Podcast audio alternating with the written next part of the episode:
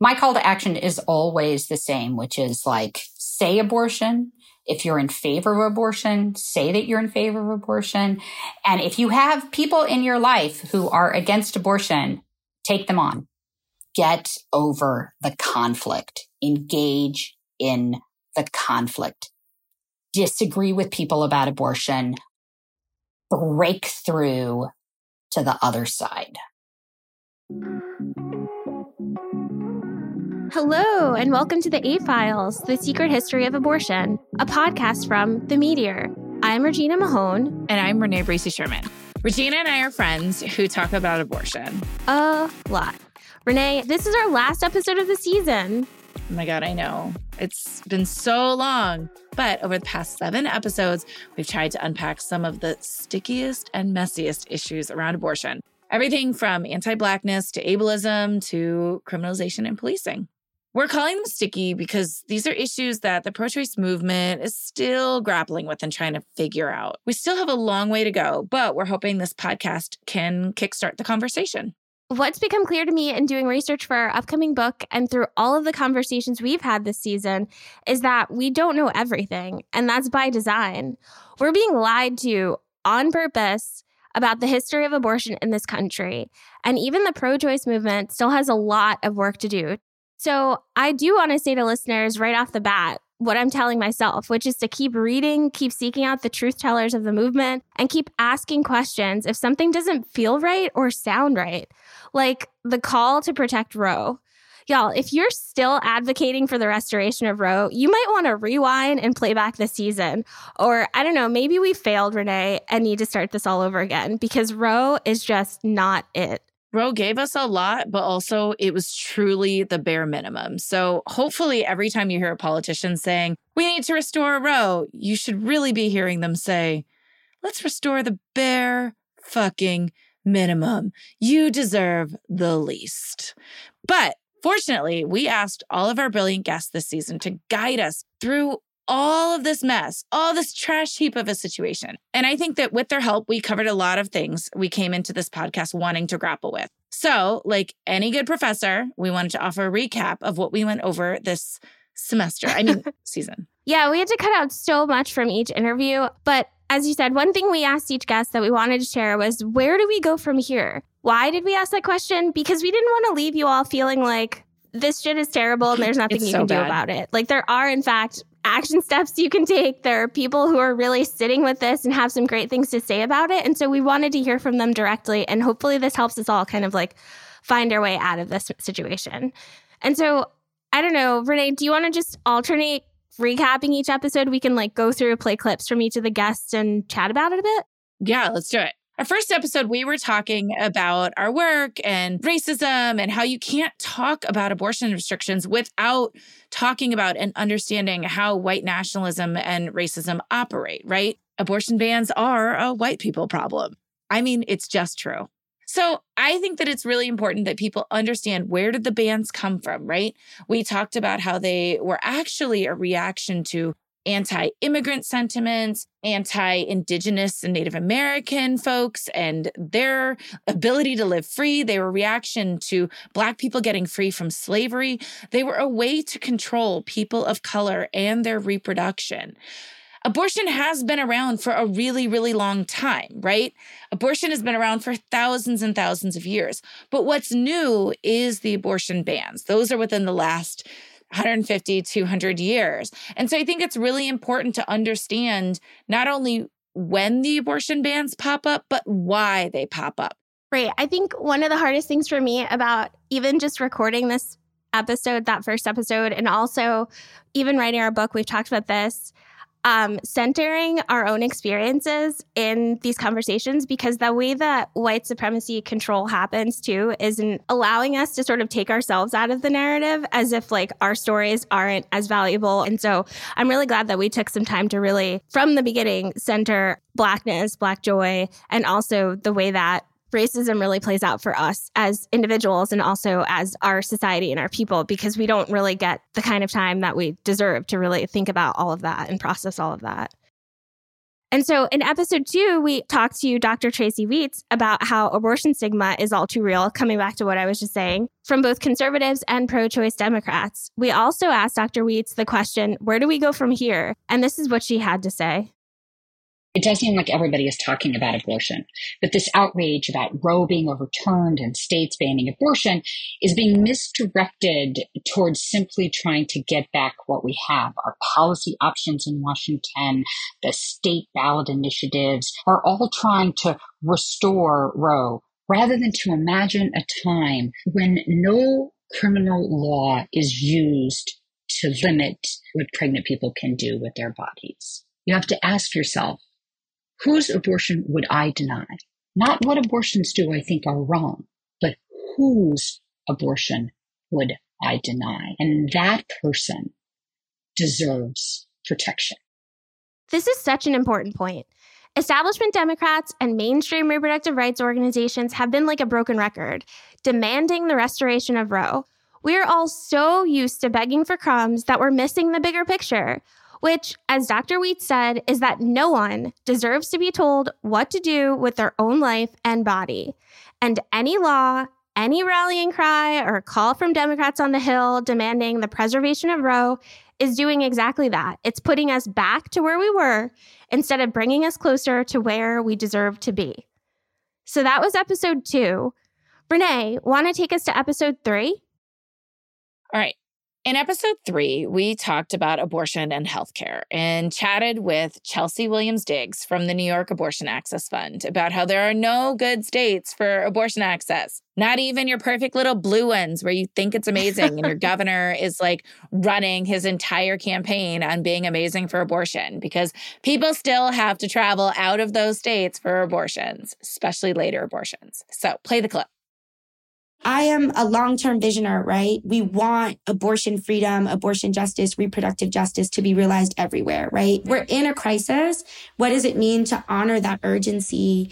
And it's not about acting in ways that are non strategic, right? But it's about honoring this moment and saying, well, who are the people that are doing this kind of crisis response, urgent work? And how can we make sure that they can continue to do it?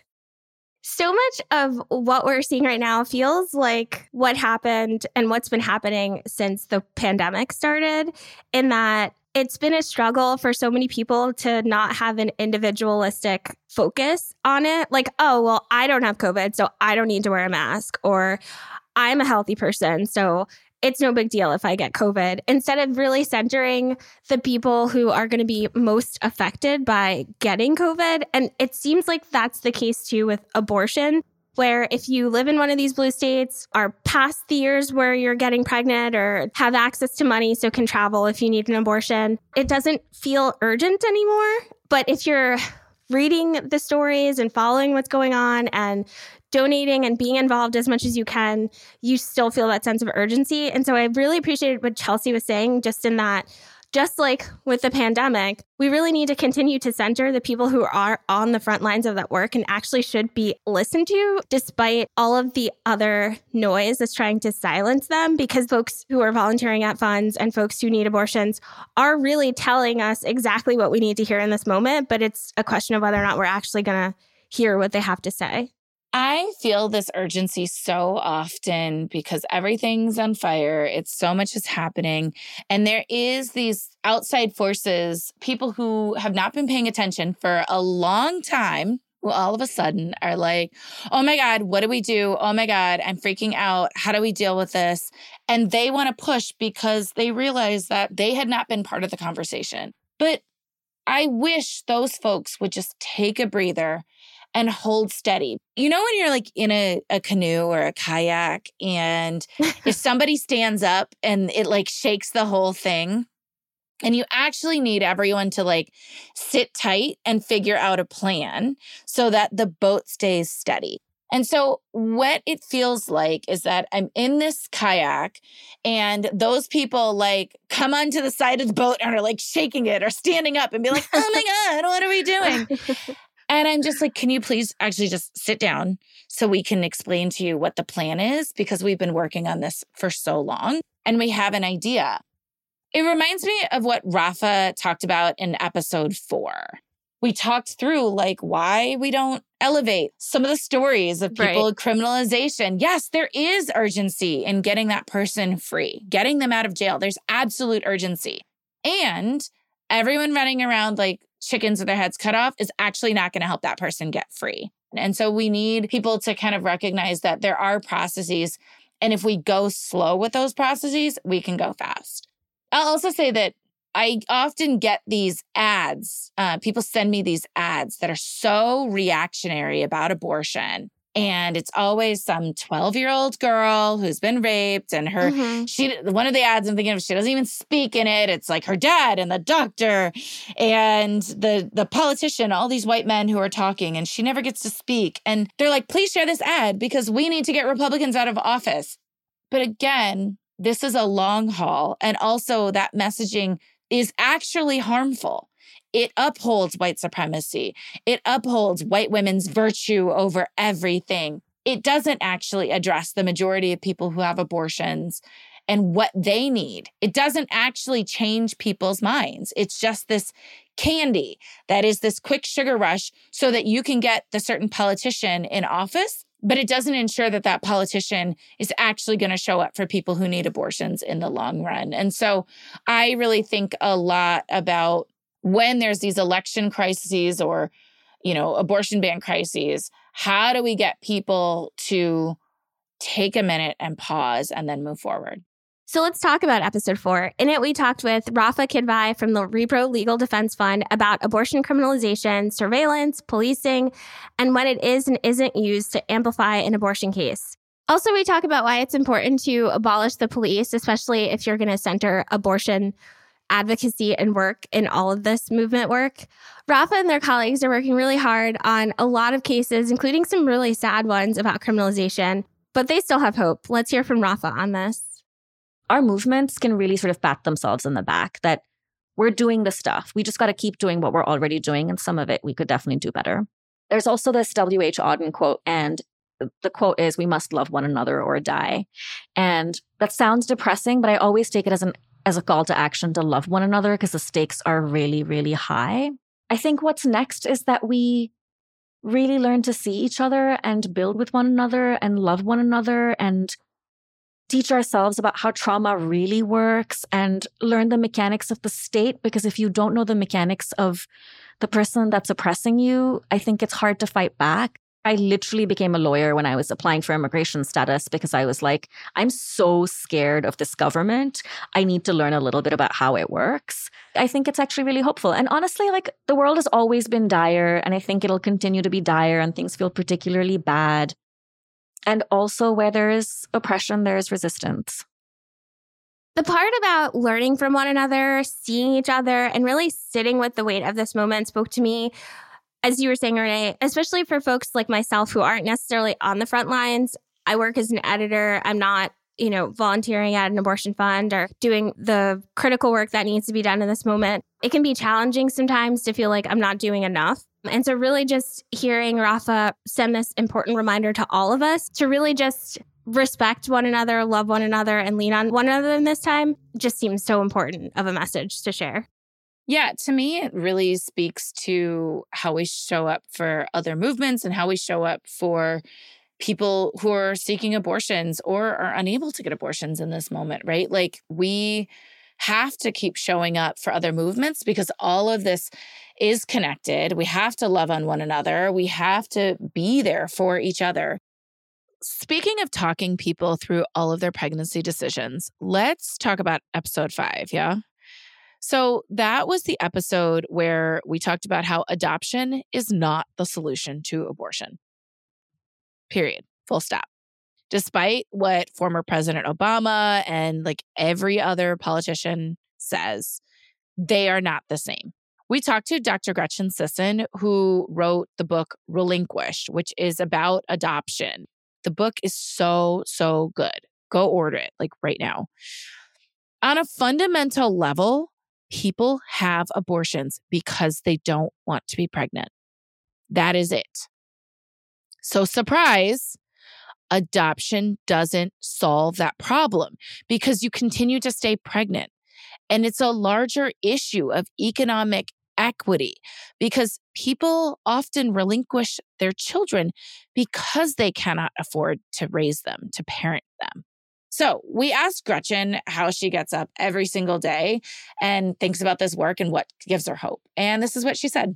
I think the thing that's really given me hope is seeing the ways that people involved in abortion access and reproductive rights have really come to an understanding of reproductive justice post Dobbs, and that they're more inclined to think kind of expansively about some of these issues if they were involved in a movement that was entirely about legal rights. Well, it's time to think of something different, right? It's time to do different strategies. But I do think that there is a lot of willingness to think about how we can do things differently, which I think is overdue. We should have been doing that for a really long time so that we might not have ended up here, but at least it's happening now. I love what she said about thinking expansively on some of yes. these issues, right? Again, if you're centering what people who have abortions or pregnant people actually need and just figuring out ways to give that to them, both individually with the people that we know and love, but actually on a societal structural level, then that will actually fundamentally change our society and how we care for one another, love one another. What Rafa was just saying, right? Yeah, I completely agree. Let's talk about episode six, which was a double feature. We talked with Kendall Ciesemier from the ACLU about ableism and the abortion rights movement, and with Kazembe Murphy Jackson about transphobia. Two things the abortion rights movement struggles with, but shouldn't, because disability justice and trans rights are essential for reproductive freedom. Here's Kazembe on what gives him hope. So, Mariame Kaba is always talking about this idea that hope is a discipline. And I think that's a really important principle because it means we have hope when things are bleak. It means that we have hope when we don't necessarily want to or wholeheartedly believe that we can win. But if hope is a discipline, we have to believe that we can beat this. We have to believe in it. And if we want to bring other people into it, we have to believe in it so that they will believe that they can win when I think of a liberatory world and how we got there, we create a vision that folks can understand and resonate with. We built a united front where all of us came together to fight not necessarily just for abortion access or reproductive justice, but for bodily autonomy and for self determination for everyone in a collective fight. I was also really moved by what Kendall had to say here. I find hope in just reading and understanding the civil rights movement and other major rights movements in our country and knowing how unlikely those victories were and, and yet they still happened um, because a group of committed individuals were willing to say this isn't okay and, and mm. by any and all means necessary fight for those victories in all different kinds of ways. Like we all have a role to play here. There, there's a role for everyone. You could be the driver. You could be the caretaker. You could be the $10 a month or you could be the signing every petition or you could be having the hard conversations with the family at Thanksgiving person I've always believed in the power of small actions by many people to do something really good. It's so easy to lose sight of hope and how important it is in moments like this. I think about this a lot when I put together a monthly newsletter that I write um, because I don't, I want to keep people informed at the same time that I don't want them to end the newsletter feeling like there's nothing that can be done. Everything is on fire. So might as well go out to brunch and just forget that any of this is even happening. Um, and that's not to say you shouldn't go out to lunch because we all need to experience joy in whatever form it takes, and brunch is joyful. Um, but the point is that it's really critical that we see hope as a discipline, as Kazembe was saying. And also, as Kendall was saying, that we focus on what's within our ability to do in any given moment, understanding that can change. Renee, what do you think? Ooh, good question. I'm just thinking about how Kazembe talked about Mariame Kaba's really famous quote, hope is a discipline. And Kendall talked about this too, right? Those like little victories, the small things. It's all actually about the small change behaviors that become a huge shift. Like, Regina, you're a parent, like probably a bunch of people listening to this. And so you may not have time to be organizing or in the streets all of the time, but you are raising the next generation of humans and you're teaching them a learned behavior of social justice and how to care for one another and treat other people all day, every day, including how to treat people during their pregnancies. So you're teaching them how to understand bodily autonomy at whatever age they are. And I think those little things add up to a huge change in the world. And so for me, the question is what is going to be your daily practice of showing up for abortion access? And yeah, maybe that is making a donation to an abortion fund or volunteering at a local independent clinic. But also, maybe it's just talking with the little ones in your life about their bodies. I'm thinking about this morning. I read a little book called Boobies by Nancy Vo with my four year old niece. And it's this really, really cute book about a blue footed booby and how mammals all have boobies and boobies are normal. And it's just something quick that we did. And it's part of the daily conversation. And we're talking about our bodies. We're not talking about in a shameful way. It's normal. Everybody's got some boobies. And it can be the fun little things in addition to the big things like rallies and protests. Speaking of little actions, a lot of people consider voting to be a small action that we can take. You know, it's a type of harm reduction, right? It's one action that many people can take those who are citizens or not formally incarcerated. It's so complicated and frustrating that not everybody can just take this action. But in episode seven, we were joined by LaTosha Brown from the Black Voters Matter Fund. We talked about how the GOP has gerrymandered their way to overturning Roe and tanking the national right to abortion. But we did ask her what gives her hope. And she reminded us of the power of our movement and what it holds already. And it's really, really good. So just listen to this. Ain't gonna let nobody turn me around, turn me around, turn me around. Ain't gonna let nobody turn me around. I'm gonna keep on walking, keep on talking, marching up to freedom's land in this moment that we're in right now, we cannot let anybody discourage us. It does not matter what those that actually are aligned with white supremacists try to do. It is more of us than it is of them.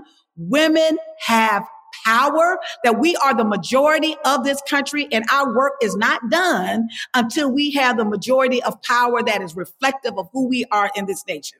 So I would just say, don't get discouraged, sisters or brothers or anybody that's listening out there, but see this as a moment that we actually cannot let anybody turn us around. We have to stay focused, keep our eyes on the prize. And what I do know is that when we work together, we win. When we work together, we win ain't gonna let nobody turn me around. I like those words are echoing in my head. I hope that they continue to echo in my head because there it is, right? Like we will win. We will win. We will win. I believe it.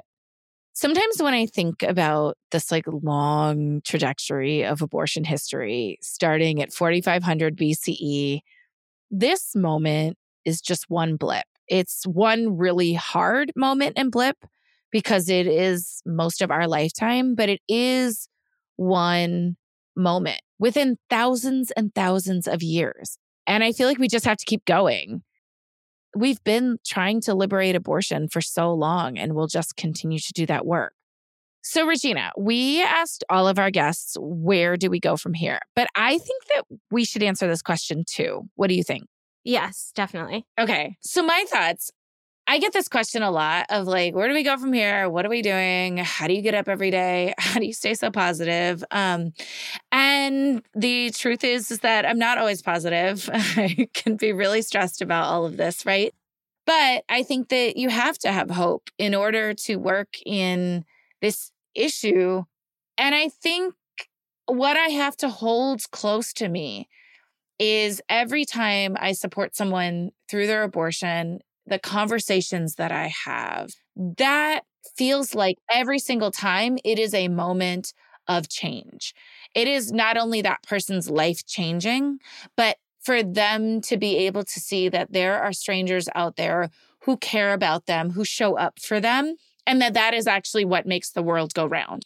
And hopefully they are able to pay that forward with someone else. so many people who I support through their abortions are like, well, how do I get involved in this too? Right. And to me, that feels like how we bring people along. So to me, keep on keeping on. That is what we do. Those are those little acts. That is how we love on one another. All of the things that our guest said, to me, that is how we show up. And also, that's the direction I just keep going in. What do you think? Before we started recording, I was thinking about the things about our conversations that surprised me. And most of it was like that the rules in our society are completely made up and we're made up by people who don't want us to win. We're made up by people who want to keep us powerless. And if you sit with that information for too long, it can be really hard. So, along the lines of what LaTosha was saying, I'm choosing to not worry so much about that, even though it's like you can know that it's true. You can know that these laws are made up. You can know that you know, there's nothing wrong with later abortion. And um, at the same time, that it's completely stigmatized in our country and completely made inaccessible in our country. But also choose not to see it that way, but just to continue to like see the world the way you know it is because in some ways, it feels like we're then being like conspiracy theorists who are like, well, the world is flat. You know what I mean? But it's not. It's not that because we're talking about the truth, which is our truth, which has always been true as we've found in all the research we've done. And so, yeah, I think where we go is continue to discover the truth about our world and to center that truth in our interpersonal relationships and reactions to what's happening and continue to speak on that truth with the research and evidence and the people who have been speaking this truth for a really long time at the center of those conversations and just keep moving forward because otherwise what are we doing? We're not moving forward. And i don't think that's helpful for anyone. Certainly not helpful for as you talked about renee the future generations. And so we do have to keep moving forward and and fighting for that future that we want so, this is the point where we normally have our final segment. There are other books where we talk about books that aren't Margaret Atwood's Handmaid's Tale, but we wanted to do something different, something even better, which was to end with thoughts from some of our listeners about the support they received or provided,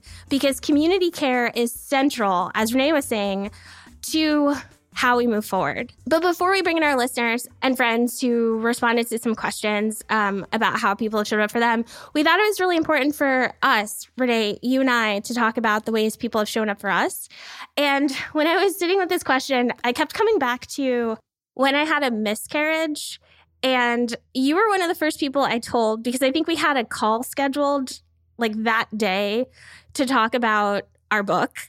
And I remember you like were just so thoughtful and listening to me. You knew how we had been trying and all these things and like how much it meant to me that you know, we had lost pregnancy, even if it was early, and miscarriages are incredibly common. Um, but it's still, when you're looking forward to starting your parenting journey, um, can be really hard when those things happen. And then you sh- you sent me flowers, which was just such a small gesture, but also such a big, important gesture because it showed me not only how much you cared and recognized how important that was, but also the way that you show up for people when you're not in the same place. And it just, it really meant a lot to me. So I just wanted to reflect on that because I don't know that I've ever told you how much I appreciated in that moment, just the way that you listened to me and showed up for me, even from afar. Um, but just how much I appreciated that sort of support at that hard moment in my life. So thank you, Renee. Oh, you're welcome. I love sending flowers and gifts for people. And I think that um, it's so nice that when we're going through hard things to just get a gift and someone to recognize that, you know, you're dealing with a lot. I I think I I do that um, and I celebrate my abortion anniversary and we sort of made a thing about it at my job and and within with the storytellers that we work with because um I didn't have anyone there for me during my abortion. I went through it. Um, I went through it alone. And God, I always fucking cry when talking about this because I I don't regret my abortion at all. I regret how sad and lonely I was because I didn't have anyone who could show up for me. I didn't have anyone who I could turn to in that moment. I wish I could have talk to my mom about it in that moment. And I I know how lonely that feels. And I know that so many people go through that during their abortions. And so I feel like if one, when I'm with people during their abortions, I try to make it as supportive of an experience as possible. But if I meet someone later during their abortion journey, after their abortion, I feel like there's ways in which we can still make up for that and we can support people during the rest of their pregnancy experiences, during their abortion anniversaries, whatever that looks like. And that it's okay to just, you know, be there for people no matter what. And so that feels uh, really important to me. But anyway, okay, enough of our feelings. Well, if I I wish I had known you at that time, I would have sent you a care package of I don't know dried mango and I some VHSs probably at that time of horror movies. okay, it wasn't and, that long ago. It was CDs and DVDs. I was still okay. watching VHS at that time or DVDs. I don't know, whatever technology the kids were watching that day, those days. But anyway, um, I'm so glad that you've created this space for your coworkers, for all the important people in your life to celebrate and recognize those periods and sort of like reclaim them, you know, for future you um, and and celebrating them in that way, even if the experience wasn't exactly how you wanted it, it could be that experience moving forward. And I think that's just really, really beautiful. Absolutely. Well, we actually asked some of you, our listeners and our friends, to tell us how you all felt cared for during your abortions or how you showed up and cared for other people during theirs. And the stories were so moving. They were truly so beautiful. We are so grateful to them and to everyone for sending in their thoughts. Play the clips. I feel like the ways that have been important to me that people have shown up have been sort of after the fact. Uh, for each of my abortions, the person I was dating at the time was there for me, at least in the sort of fundamental um, getting there and getting me home sense. Um, whether they were there for me emotionally, you know, they were not as good at that. But other people, especially women, have been there for me. I, I was resolute that it was okay that I'd gotten it, uh, but there was still this like guilt about it. I just think because I was pretty young. Well, it was complicated. I felt like both a mistake and a deliberate mistake, and it just took me a long time to forgive myself for whatever mishigas might have been going through my head before, during, or after. Um, but I am grateful, at least, that, uh, you know, as a 17 year old, I was able to get an abortion that I needed. It's harder now than it was when I was 17, let's put it that way. And I still feel trepidation bringing it up because I come, even though I'm not Catholic, I come from a pretty Catholic family. And I, I never know what they think is okay. And I was still judged by them, regardless of whether or not they know I have abortions. However, the people closest to me are supportive and non judgmental, and that's made all the difference. When one of my loved ones was recently navigating accessing abortion care, I was just ensuring that I was really present for them for whatever their various needs may be.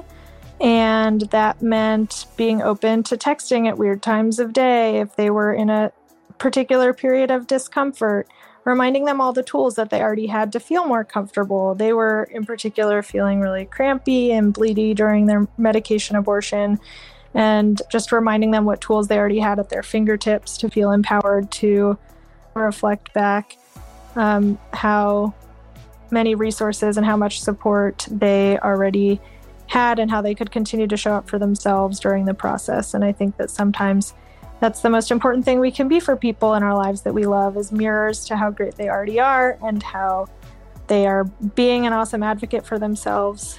And so, yeah, great question.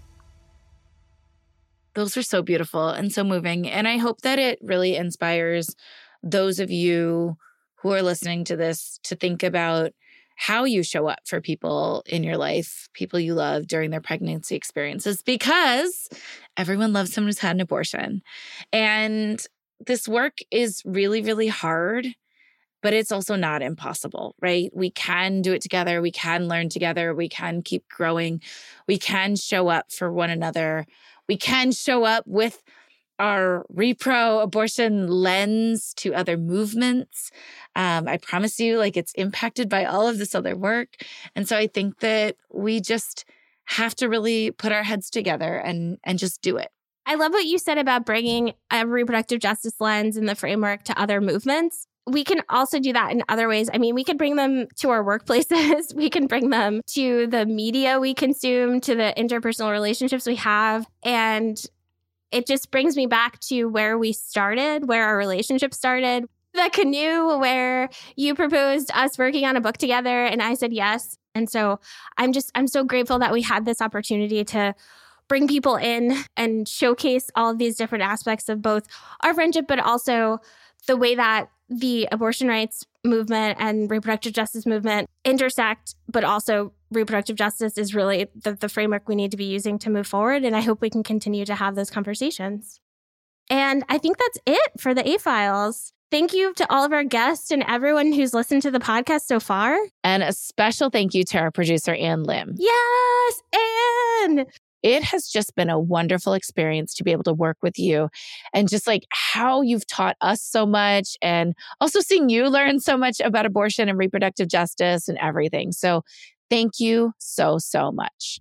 To revisit any of the resources, books, articles, and videos from any of our previous episodes, or what we mentioned today, like the Boobies book, um, and or also just learn more about the show, you can visit our website at wearethemeteor.com slash the A files.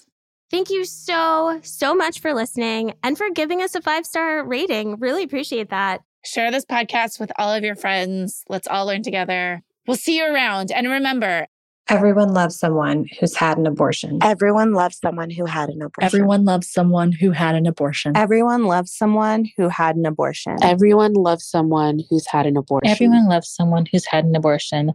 Everyone loves someone who's had an abortion. Yes, everyone loves someone who's had an abortion. The end. The A Files is produced for The Meteor by LWC Studios. Our hosts are me, Renee Bracey Sherman, and Regina Mahone. Our executive producers at The Meteor are me, Renee Bracey Sherman, and Regina Mahone, Cindy Levy, and Tara Abrahams. At LWC Studios, our executive producer is Juleka Lantigua. Paulina Velasco is our managing producer, and our producer is Ann Lim. Kojin Tashiro is our sound designer and engineer. And a special thanks to everyone who submitted for our video ask for this episode. This podcast is produced with support from the Meteor Fund, the Meteor's nonprofit initiative. Additional thanks to Pop Culture Collaborative for their support. You can subscribe to the A Files wherever you get your podcasts. And please take a second to rate us. Five stars, please, and leave us a review. It would mean a lot. For links to any resources mentioned in this episode or for more information, visit our website at wearethemeteor.com slash VA files. You can follow us on social media at R. Bracey Sherman on the social media platform formerly known as Twitter and at Renee Bracey Sherman on Instagram for me. For Regina, she's at by Regina Mahone on the social media platform formerly known as Twitter and Instagram. And you can follow The Meteor The Meteor on all platforms. Thanks for listening. Thanks for saying the word abortion. And remember, everyone loves someone who's had an abortion.